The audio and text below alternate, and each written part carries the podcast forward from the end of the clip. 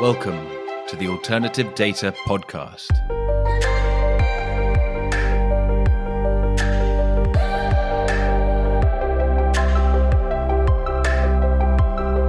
Welcome to the Alternative Data Podcast, powered by Exabel. I'm Mark Fleming Williams. In this episode, I speak to Daniel Sheyner of Chimera Capital.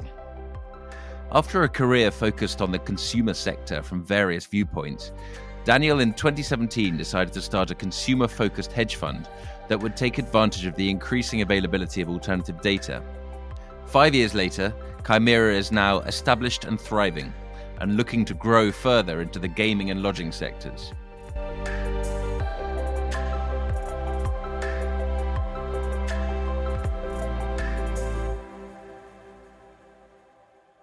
So, in this episode, I'm joined by Daniel Sheyner of Chimera Capital. Thank you very much for joining today, Daniel.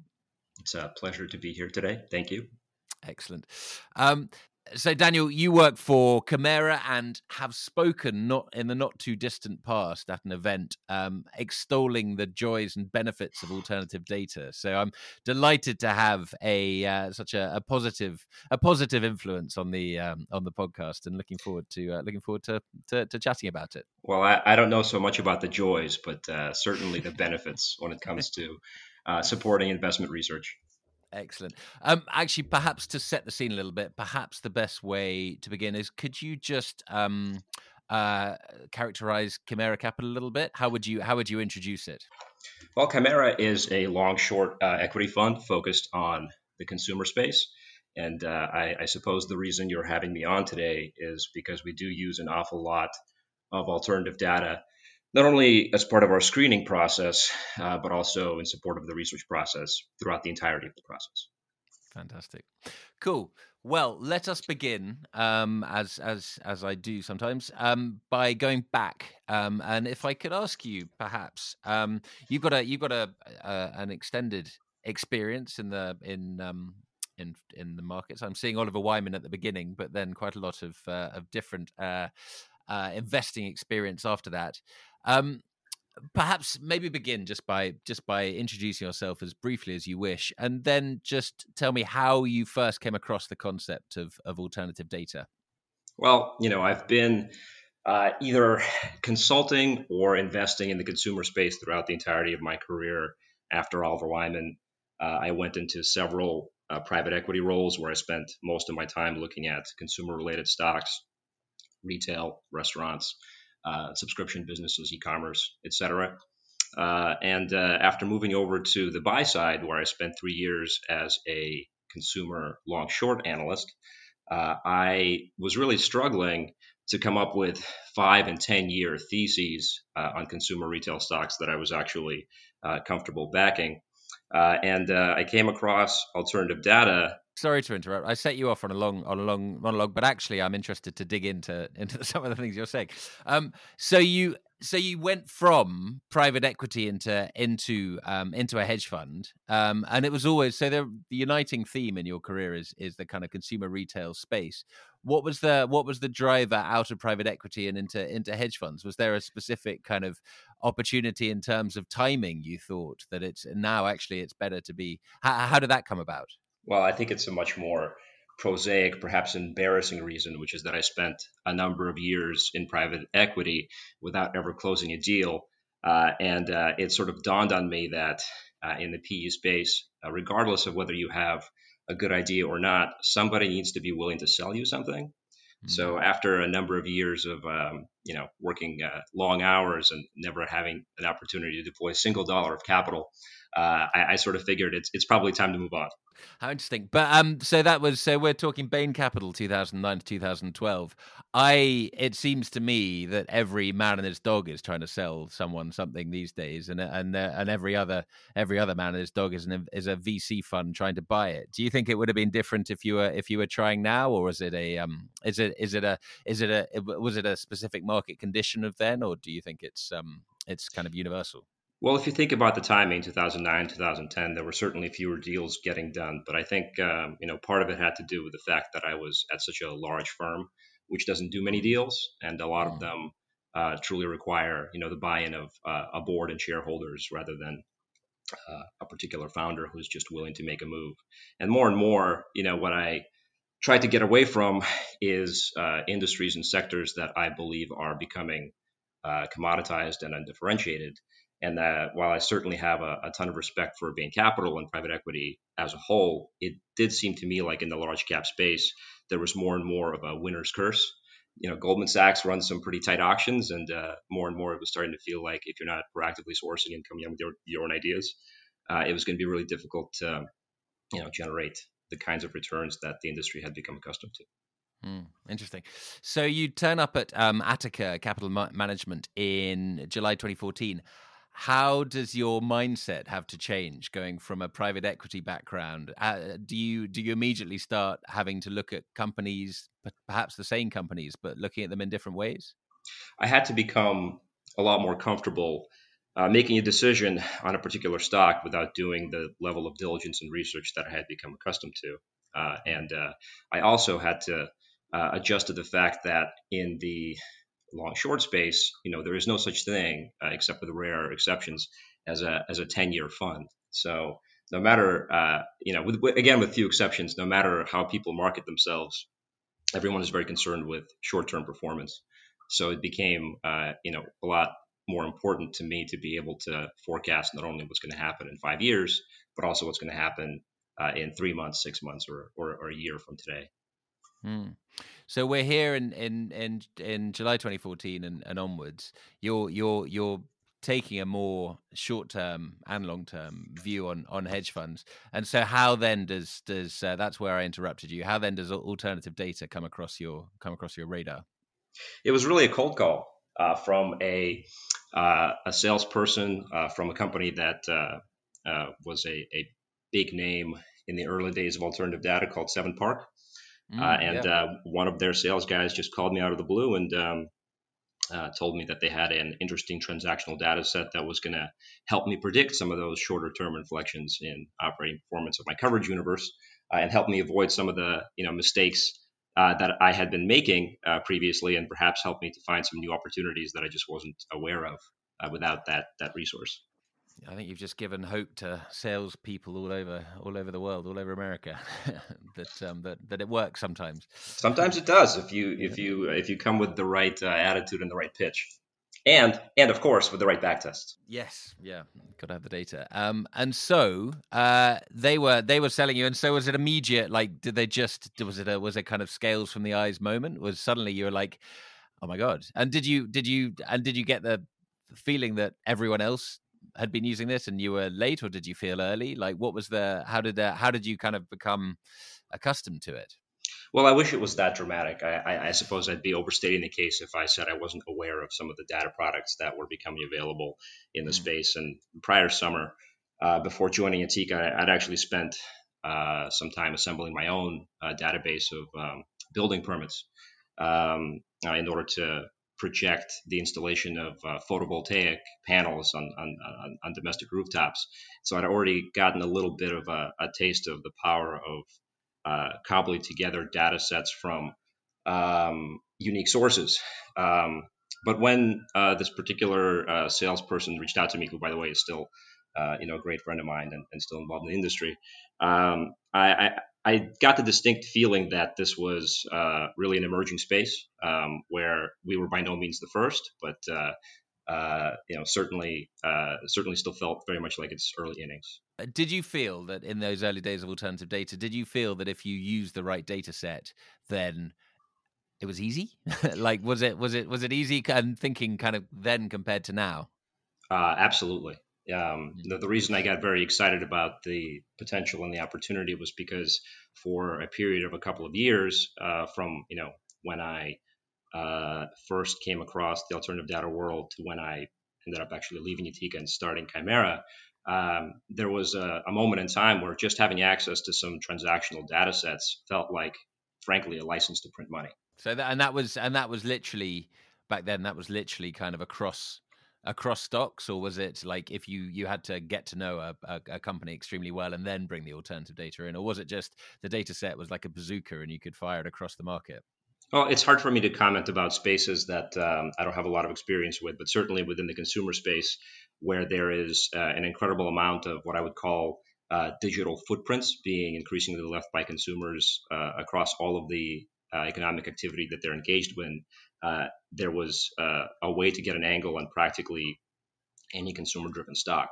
that didn't necessarily come from a single data set, um, and very much the process of broadening and deepening the alternative data ensemble that uh, we utilize uh, continues. But uh, for a period of time, it, it, was just a matter of the data not having yet been distributed into enough hands where you are in real time tracking the most important KPIs uh, for a, a, large number of companies, and you could just sort of spot inflections and dislocations uh, on a day by day, week by week basis, and uh, they used to you know work out a pretty large percentage of the time. Mm. And when you're thinking about those those early days, are there was there were there are there immediate data types that spring to mind in terms of you know that was the game back then? Was it credit card transactions or you know was there or was there were there were there any any moments where a new type of alternative data set came out and it just changed the game? It's no big surprise. Anybody i think that listens to your podcast will will know that credit card data has probably been you know uh, one of the single uh, biggest and easiest to use types of uh, alternative data uh, products, and that was certainly uh, you know where I got started myself. Uh, and I would say the past five years, really five to seven years, have, have been a process of uh, broadening and deepening the ensemble. and there have been you know lots of milestones along the way where we've been able to, I think, get an incremental uh, level of uh, conviction or be able to trade additional securities as we've been able to layer on additional data sources and uh, methods of analysis. So it's generally been small steps rather than rather than any major ones. Well, some some of the steps have felt relatively major. Um, you know, certainly, I think uh, you know when when we started being able to do a little bit more with figuring out not only what's going on with top line and sales, but also with margins. That that certainly felt like you know perhaps uh, not the same level of game changer as the beginning, but uh, you know it felt like we were starting to get a sense for the other half of the story. And so for that, then it's when you started looking at the costs of well as well for companies, and so you were starting to look at um, how much Chipotle paid for the you know for the for the whatever they call the um, tortillas, and um, and how much they paid their staff and things like that. So it was the ways that you were not just looking at the sales, which you could get from credit card transactions, but also the inputs, and then you could start working out the margins. Is that the kind of idea? Well, you know, I, I actually think uh, the inputs for businesses like Chipotle are important, but um, you know, uh, I think that there were ways of tracking that before alternative data really came to the scene. I'm talking more about retail businesses and e-commerce businesses where tracking uh, promotionality, uh, uh, discounting, and advertising spend uh, are important parts of the cost bar. Yeah. Okay. That feels quite recent, or am I? I think I'm probably slow. Does that, are you talking, are we still talking kind of 16, 17, 18, or are we talking 2021, 22? Well, we're talking about really uh, a process from then until now, and a process that still continues because there is no that I'm aware of, uh, and and you know if, if there were, I, I, bet you they'd be on your podcast. There is no, um, uh, you know, there's no earnest research uh, or consumer edge of margins. Uh, so it's uh, it's something you still have to kind of invest into and cobble together yourself. Yeah, you got you got to do the hard work. Um, jolly good. So you you're you you've kind of um well we have uh, pre-shadowed it but so um, you you found you leave attica and you found uh, chimera in may 2017 how does that come about did you have a kind of vision did you have a, a reason why chimera was needed well i felt like this alternative data world which even at that time I kept hearing was, oh, you know, it's, it's distributed, it's commoditized, uh, which did not really jibe with my personal experience uh, in, in, in terms of utilizing it. It still felt like there was a lot of juice left to squeeze. So I felt like people were misunderstanding the power and the potential of the space. Um, I developed a conviction that uh, you know alternative data is not uh, just one data set or one type of data, that it was not a one shot deal. It really felt like was a generational change in terms of the way that investment research, first in consumer and then perhaps in other spaces, uh, is going to be done uh, in terms of moving away from being very people centric uh, into being a lot more data centric.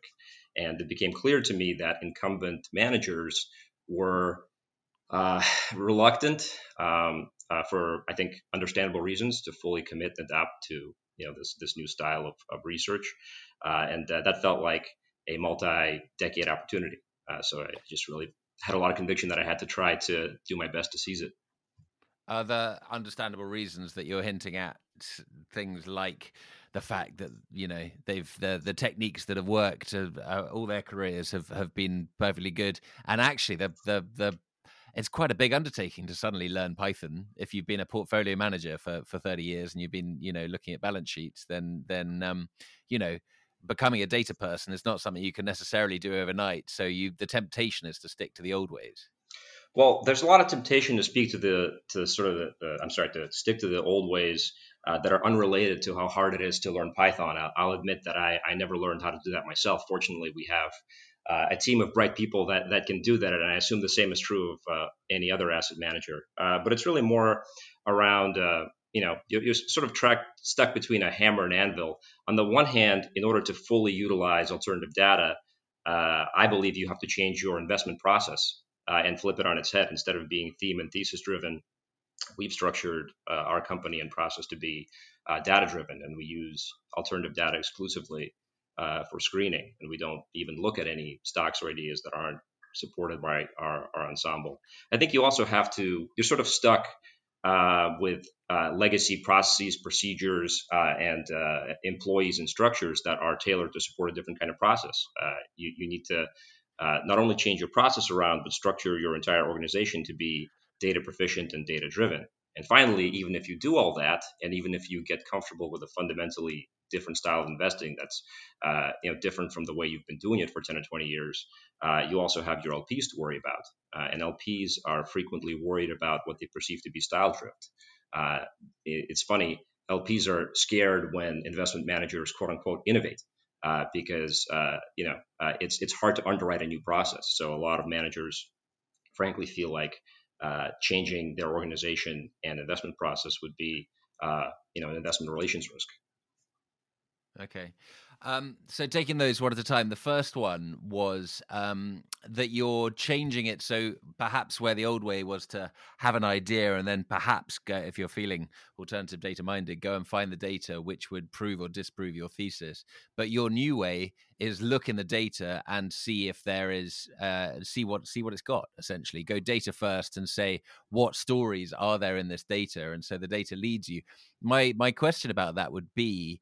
Um, if we are in a world now where actually, and and we're kind of, it, I've heard elsewhere that now in 2022, it's about really getting to know the company and really thinking about the right questions to ask the data um, that feels more thematic uh, in terms of it's it's it's it's looking at the company first and then and then trying to yeah that, that it's just it's it's it's the opposite of what i've what i've what i've probably the one person I've I've heard that from. So I'm just intrigued by um, how do you know what to look for in the data? Well, I don't mean to suggest that the that the sort of traditional process of coming up with an idea and then using data as a support will ever truly go away. And in fact, uh, you know, perhaps some years down the line, we're going to entirely revert back to that process. Uh, I think we're at an interesting point in time where uh, certain data sets are still not distributed to the point where uh, where it's where it's impossible to derive an edge from simply seeing an inflection or dislocation uh, in, a, in a data source. Uh, so I would say I'm not trying to make the case that everyone uh, should switch to a much more data driven screening process. I, I, would just say that the opportunity for some people to do it exists, and uh, we are the vanguard of uh, making sure that uh, additional data sets are incorporated into, um, into security prices faster. Does the fact uh, a data first approach does that suggest more potential for automation in the in the data screening process because you're you're kind of the data pres- presumably potentially these things might be uh, able to be thrown out by the numbers perhaps more than you know a, a, a cunning analyst with a with a deep knowledge of such and such company. The initial stages of the screening process, at least from our experience, have absolutely been a story of increasing automation. So, you know, the past five years have been spent on not only discovering uh, new data sources, but integrating them into our existing ensemble, making them play nicely in the sandbox with each other, and then finding the right things to automatically correlate them to, and finding faster and faster ways to clean, normalize data such that by the time a particular signal or inflection even gets to the eyes of a fundamental analyst, um, there's a much greater likelihood that it's not some sort of false signal. How much of your problem is data cleaning?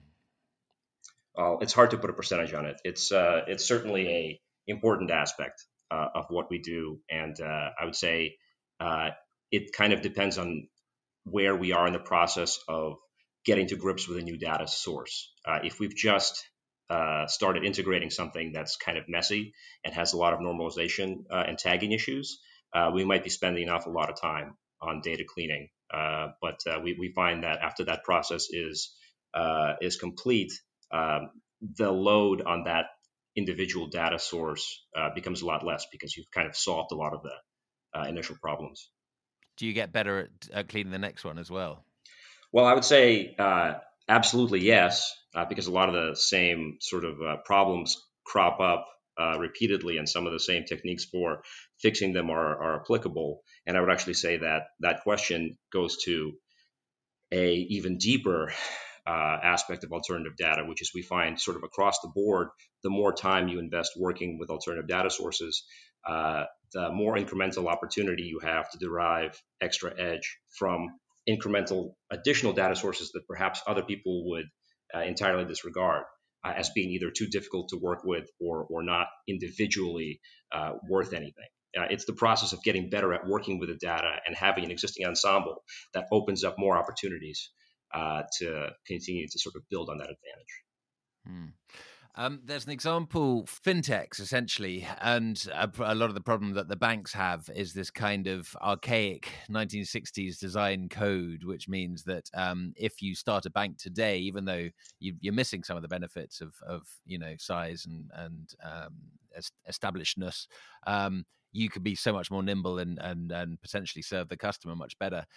Is there the same aspect with starting a new hedge fund? You can you can kind of not make the the, the old mistakes. You can you can uh, you can learn from the old mistakes and so you can create a new fund which is perfectly suited to the environment which is different to perhaps the ones that the old one was was created in. Well you know i, I certainly think that uh, uh, the ability to start with a fresh blank slate uh, is a wonderful opportunity to structure uh, your organization in order to take advantage of the new opportunities that alternative data is making available. But I wouldn't necessarily call the uh, old decisions mistakes. I'm sure they were right at the time that they were made. It's just that you know now, several decades down the line, they trap uh, legacy managers in a certain amount of path dependency, where it just becomes a little bit more difficult to take advantage of this new paradigm. But uh, not necessarily mistakes uh, on their part. Yeah, no, I and and they weren't for the for the big banks as well. You know, in the '60s, that was the cutting edge, whatever whatever the code is. So it's but it's a kind of it's not mistakes, but sometimes it's entanglements from the past, which when the world changes, then it can be hard to shed them and and and and build your company in the in the to to, to reflect there, it. There's stickiness, there's friction, uh, and uh, in change comes opportunity. True, true. So, Chimera, um, you've been going since May 2017. Um, what does Chimera look like now? Any kind of idea of size? I don't know, employees or, or size or anything?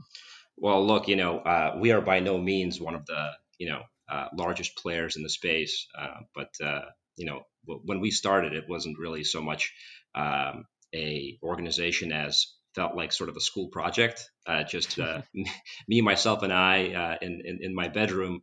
Fortunately, with the support of a number of different um, alternative data companies, um, and managing mostly my own money because you know the, the process was unproven. Uh, a lot of people were telling me at the time that uh, what I was doing was uh, you know perhaps more like a gimmick and yeah. and something that um, you know wouldn't scale. and in many cases people thought was already sort of commoditized. Uh, I think, you know, over the past five years, we've had some success, and that's allowed us to grow. And at this point, we're managing over half a billion dollars, and the team is now a team of ten uh, and growing pretty, uh, pretty quickly, um, which I think would have been, you know, quite difficult to do if, if in fact we base our entire investment process around alternative data.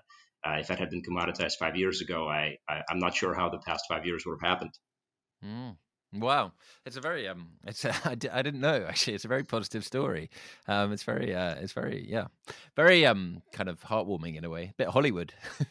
um, but um, but so and so now here we are, and you are um uh you're much bigger and and uh, team of ten, and your focus is the consumer vertical. Um, would you say within that you have you have a kind of niche within that, or are you are you the whole of consumer?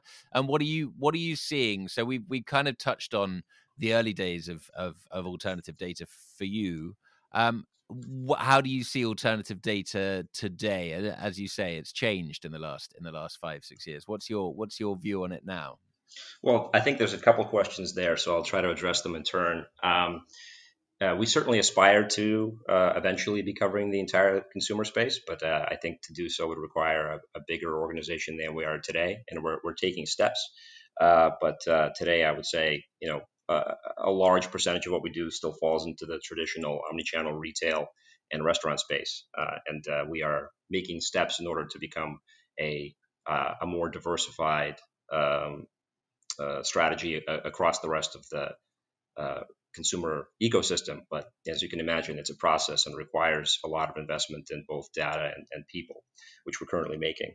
With respect to what we're seeing in the space, with respect to alternative data, uh, in, in consumer and retail, uh, you know, we're seeing what I think a lot of people were, were saying five years ago, which is the availability of some of the less complex data sets like credit card data uh, and, and, their distribution uh, is now pretty high, uh, which wasn't the case five, six, seven years ago. Uh, so some of the really low hanging fruit that we had the advantage to participate in in the early days isn't there anymore and uh, you know the game has now become much more about uh, doing deeper work uh, in in some of the well distributed data sets, uh, and then making progress on integrating more complex uh, data sets that perhaps have uh, less individual signal, cleaner, less clean backtests into your data ensemble, and finding ways to triangulate across multiple data sets in order to continue to be able to be on the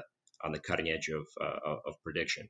Um, and uh, I think, you know, to the extent that we've been able to continue to have success, it's because we've been able to stay a little bit ahead of the commoditization curve. So you had the you had the advantage of being um, early, uh, definitely early in terms of being entirely uh, creating a fund kind of really focused on alternative data, so you could really kind of have a laser laser sharp um, direction. Um, uh, do you know how you've managed to remain so competitive? I mean, you're you've been a you've been a small team on a relative basis. Um, do you have an idea of how you've how you've managed to stay ahead of the game? Uh, I, I, have a guess, uh, which is one picking the right horse and counting on the fact that uh, there is a lag in terms of how quickly new signals become available and become widely distributed enough in order to be fully commoditized, uh, and then being really focused on a small set of, uh, of securities, uh, wherein uh, it's really the marriage of alternative data and fundamental understanding of uh, of the securities that allows you to come up with powerful theses um, so I would say, you know, there's certainly funds larger than us that have larger teams looking at a lot of these data sources, and our aim isn't to compete with them across the board. It's it's to be much more laser focused on a on a smaller universe, and then hopefully grow incrementally into adjacencies over time. This is that was my next question. Is that actually so? Alternative data, creating an alternative, uh, creating a fund which is really focused on alternative data, which is uh, consumer focused absolutely made sense in 2017 because that's really where alternative data was coming from as i understand it and that that was the sector where alternative data was having getting the most traction. But as alternative data kind of opens up um, and more you know whatever let's say healthcare um, data sets are now coming online in some in some old investment banks in the 90s i don't in the noughties i don't know if they still do but consumer leisure and healthcare used to go together um, could you, uh, are you do you do you see yourself following the alternative data sets in that, or do you, uh, as a as a as a um, a consumer guy of uh, of how many years, fifteen years, do you see yourself as as sticking to your knitting? I think it'd be very difficult for me personally to uh, lead an investment process in healthcare or industrials or a couple of these other places where uh, data products are becoming available, just because I don't really understand uh, those spaces and verticals. So I suspect for us, uh, it's going to be a process of uh, not just finding the data, but also hiring the right uh, fundamental talent in order to uh, pursue those further afield verticals. Uh, but for the time being, there are adjacencies for us in particular that uh, you know we're not pursuing that are, are a lot closer to home. And you, you mentioned leisure, so gaming, leisure, lodging is a space that I think is now in process of, of, of becoming more driven by uh, alternative data uh, research, uh, as well as uh, a, a, few additional tech names uh, where data didn't really exist before, but some sources are becoming available. So I think for us in particular, those are the next two areas of focus. Mm. Which isn't to um, say that other people shouldn't be doing the same in, in some of those other verticals where we, we happen to just not have the right expertise. For sure. Um, and so, uh, slight change of tact is that you are um, you've been building up Chimera for for five years now, um, and uh, so in that time, um, you're now you're now ten people. What was the um, what did you what was the how did you go about hiring people? How did you how has that process happened? Of it started off just you in your in your shed. how has it um how how has it grown? How has it um how has it built? And what was the what was the biggest challenges and, and any uh, kind of biggest successes? Well, you know, it's it's actually been a process of uh, uh, unfortunately quite a bit of luck.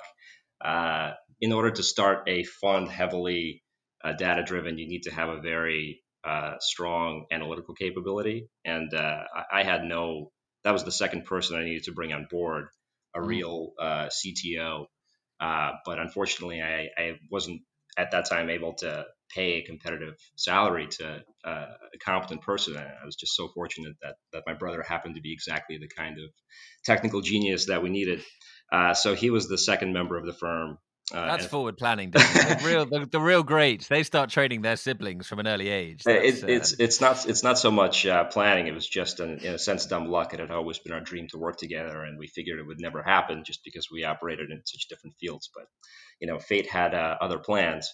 So mm. so that was a really uh, pivotal moment for for us. Uh, and then the second really pivotal moment was when I became acquainted with our other partner, Anish Prabhakar. Um, who is now, uh, you know, I really consider as a, as the co-leader of the firm. Uh, he caught a presentation uh, that I did at actually at a 1010 Data Insights conference and mm. about alternative data-driven investing. He had a very similar idea, maybe a year after I did, and uh, over time we began to understand that we had the same vision. Uh, so we decided that it made a lot more sense to uh, join forces rather than to compete against each other. So, so the three founding members of the firm, I would say, came together under very fortuitous circumstances and, and through through no plan or magic of my own. So um, here we are. Um, in uh, here we are. You've uh, you are an established an established fund, established player in the alternative data space. Um, As, with, with, we're, we're a fund with aspirations to be called established. Uh, well, I don't know. I, I, you you seem to come up a lot. I find so. Um, uh, I would say you're established in, in the in the in the circles that matter within the space.